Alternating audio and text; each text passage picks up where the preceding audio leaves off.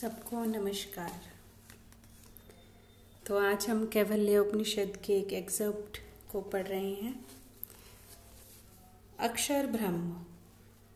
अक्षर ब्रह्म का अर्थ है वह अत्यंतिक ऊर्जा जो कभी क्षय को उपलब्ध नहीं होती, जो सदा बनी रहती है, सब परिवर्तनों के बीच।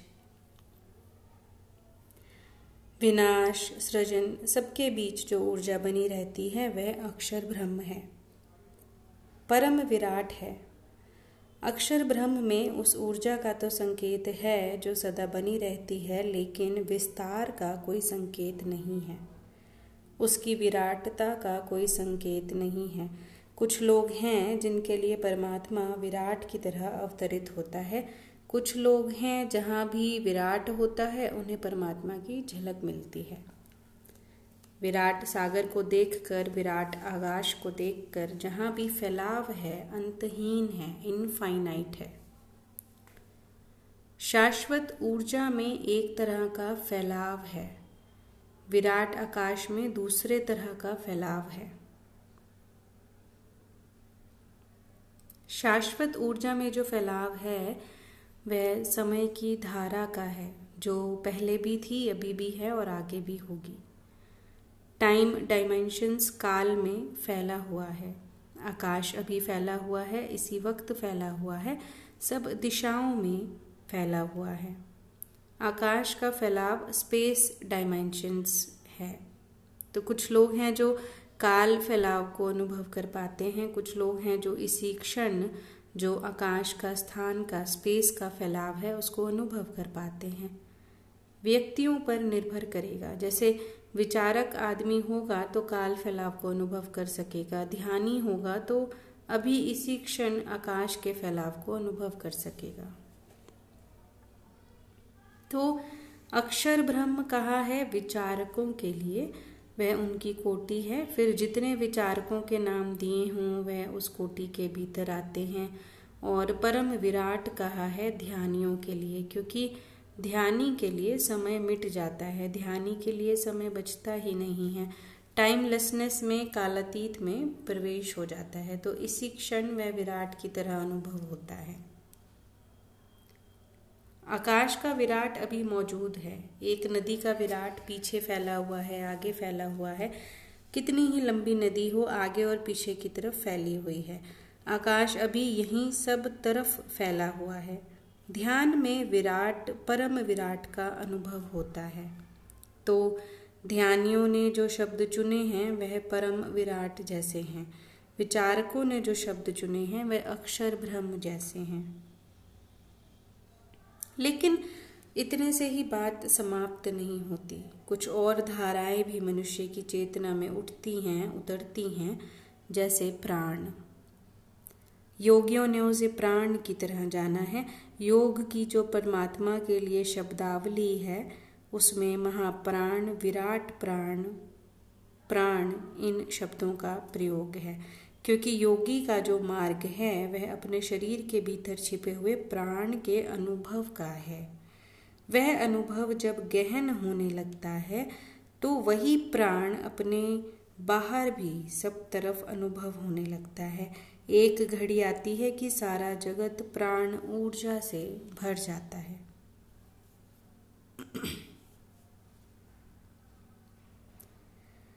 योगी प्राण पर ही सारा काम कर रहा है, इसलिए योग की मौलिक प्रक्रिया प्राणायाम है। प्राणायाम का अर्थ है प्राण का विस्तार, प्राण का फैलाव, प्राण का अंतहीन फैलाव। ऐसी अवस्था ले आनी जब मेरा प्राण सारे जगत के प्राण में फैल जाए, तब जिसका अनुभव होगा उसे महाप्राण कहो, प्राण कहो या कोई भी नाम दो। योग को ईश्वर के दूसरे नाम कभी प्रीति कर नहीं रहे हैं, क्योंकि योग तो एक बड़ी वैज्ञानिक प्रक्रिया है प्राण के संशोधन की। ये प्राण शब्द एक अर्थ में वैज्ञानिक है, साइंटिफिक है।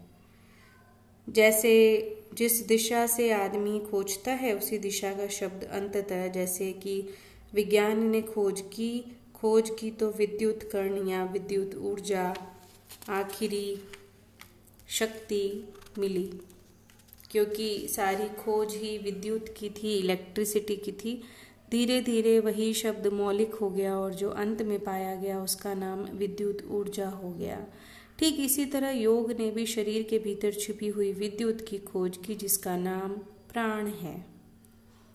और खोजते खोजते जितनी गहराई बढ़ी, उतना ही योग को अनुभव हुआ कि सब कुछ प्राण का ही रूपांतरण है।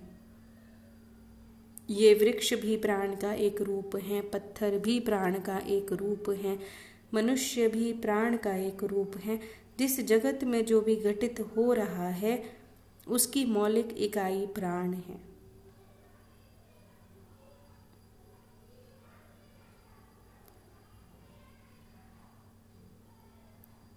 अब इसमें दो शब्द और आते हैं इस सूत्र में, काल, अग्नि और चंद्रमा। सिर्फ़ महावीर ने आत्मा को जो नाम दिया है, वह हैरान करने वाला है। महावीर ने आत्मा को समय कहा है। यस टाइम सिर्फ़ एक ही आदमी ने, सिर्फ़ एक जैनों की परंपरा ने विराट को जो नाम दिया है, जीवन के अत्यांतिक को जो नाम दिया है, वह है समय। इसलिए जैन ध्यान को सामयिक कहते हैं, समय में प्रवेश कर जाना। उनका ये शब्द बड़ा कीमती है। ध्यान से भी ज़्यादा कीमती है, क्योंकि ध्यान में फिर भी कहीं भ्रांति बनी रहती है किसी का ध्यान। सामयिक में वह भी बात समाप्त हो गई। सिर्फ़ समय में प्रवेश कर जाना ही ध्यान है। स्वयं में प्रवेश कर जाना ही ध्यान है और स्वयं का नाम समय है। काल अग्नि टाइम फायर समय को जिन्होंने आत्मा का नाम माना, उनके मानने के बड़े कारण हैं। इसे हम ज़रा पीछे लौट कर देखें तो ख्याल आ जाएगा। एक पत्थर पड़ा है, पत्थर का विस्तार स्थान में होता है, समय में नहीं होता। पत्थर का जो विस्तार है, वह स्थान में है, समय में नहीं है। पत्थर को समय का कोई पता नहीं है। इसलिए जैन कहते हैं, पत्थर के पास सबसे स्थूल आत्मा है। उसे समय का कोई पता नहीं है। पौधा है, उसका भी विस्तार फैलाव स्थान में है। लेकिन कहीं ना कहीं प्राथमिक रूप में उसे समय का बोध है। पौधा बढ़ता है, समय में बड़ा होता है।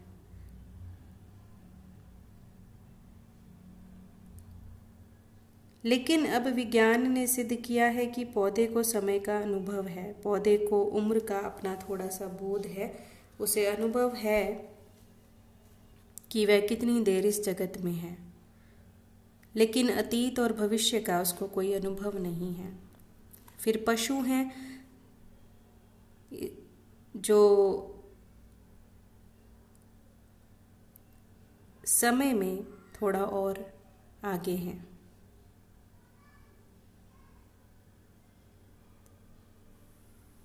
महावीर ने तो कहा है कि सूख कर फल गिर जाए तभी उसे खाना शाकाहारी है। पौधे को चोट मारना हिंसा है। कच्चे को तोड़ लेना तो मांसाहार के बराबर है, क्योंकि पौधे को चोट तो पहुँचने ही वाली है। पौधे को चोट का अनुभव होता है, यह विज्ञान सिद्ध कर चुका है। इसलिए महावीर ने वर्जित कर दिया था अपने भिक्षुओं को वर्षा में चलना उसका कारण यह नहीं था कि वर्षा में भिक्षु को तकलीफ़ होगी। वर्षा में रास्तों पर पौधे उगाते हैं, घास उगाती हैं, उनको पीड़ा होगी, इसलिए सूखी जगह पर ही चलना। वर्षा में सूखी जगह उन दिनों खोजनी मुश्किल थी चलने के लिए तो चलना ही मत।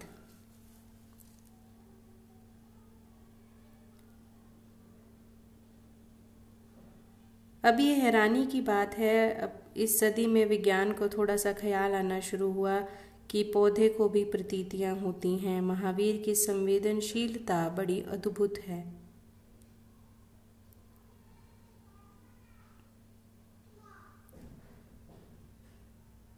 पशुओं को समय का और भी बोध होता है, वह थोड़ा सा भविष्य का भी स्मरण रख लेते हैं। जैसे पशु कल का भोजन भी इकट्ठा कर लेते हैं, पौधा नहीं कर सकता। पक्षी हैं, वर्षा का इंतज़ाम कर लेते हैं। उसका मतलब है कि उन्हें आने वाले समय का कहीं ना कहीं कोई स्थूल बोध है कि कल मुसीबत हो सकती है। चीटियाँ भोजन इकट्ठा करती हैं वर्षा के लिए, बड़ी मेहनत उठाती हैं। उसका मतलब है फ्यूचर ओरिएंटेशन भविष्य का थोड़ा ख्याल है उनको। महावीर कहते हैं, ये समय ही उनके भीतर आत्मा के विकास की खबर दे रहा है। और आदमी के भीतर समय का बड़ा विस्तार है।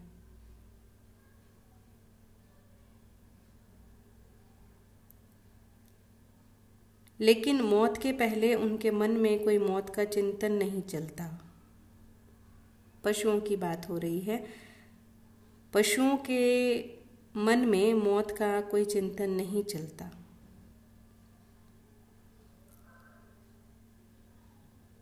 परंतु मनुष्य में मौत भी आपके समय के चिंतन का अंग बन जाती है। मनुष्य श्रेष्ठतम है आत्माओं में क्योंकि उसे मौत का बोध है। लेकिन मनुष्यों में भी वे श्रेष्ठतम है जिन्हें मौत के बाद के भी जन्मों का बोध है। क्योंकि उनका समय और भी विस्तीर्ण हो गया और उनमें भी वह श्रेष्ठतम है जिन्हें समस्त जन्मों और मौतों के पार परम अस्तित्व का बोध है। क्योंकि उनका समय अत्यंतिक रूप से विकसित हो गया है। जिन्हें आवागमन के पार जाने का भी बोध है, वह भी उनकी चिंता है, वह फिर श्रेष्ठतम आत्माएँ हो गई। तो ऋषि ने काल अग्नि, वह जो समय की अग्नि है, वह जो जीवंत आग है, समय की किनी किनी, ने परम शक्ति को भी वह नाम दिया है। और अंतिम है चंद्रमा।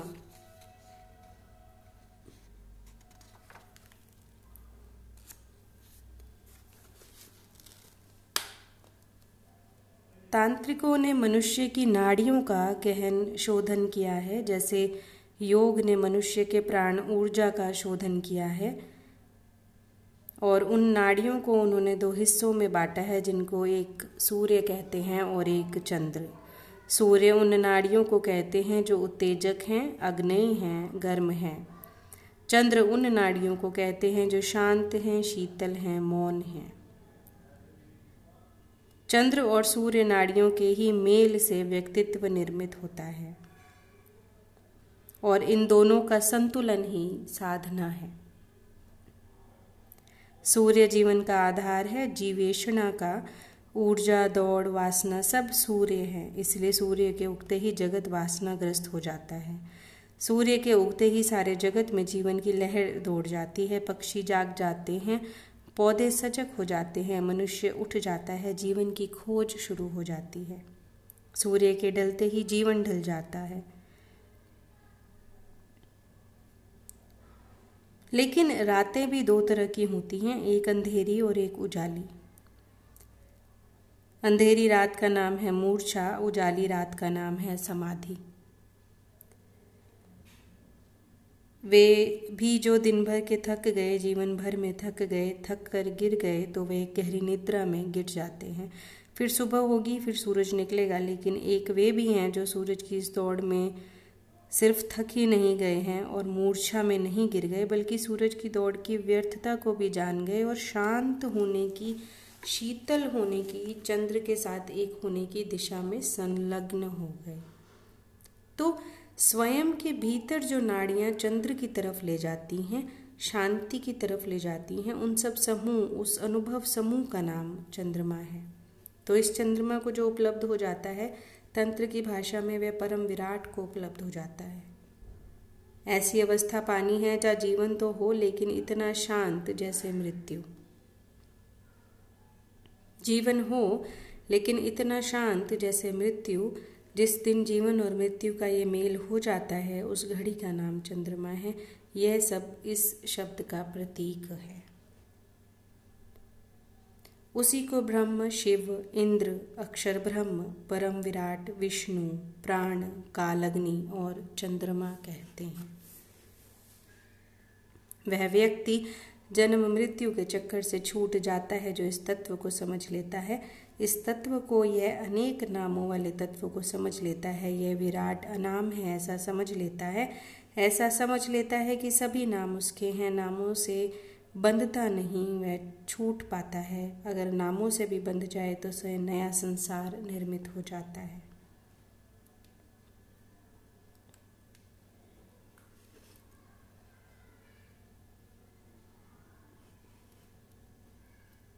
ऐसा अनुभव होने लगे कि सभी रास्ते उसकी तरफ़ ही जाते हैं, सभी दिशाएँ उसकी हैं, सभी नाम उसके हैं, सभी स्वर उसके हैं, सभी कुछ उसका है। ऐसी प्रतीति की सघनता के अतिरिक्त मोक्ष का और कोई उपाय नहीं है।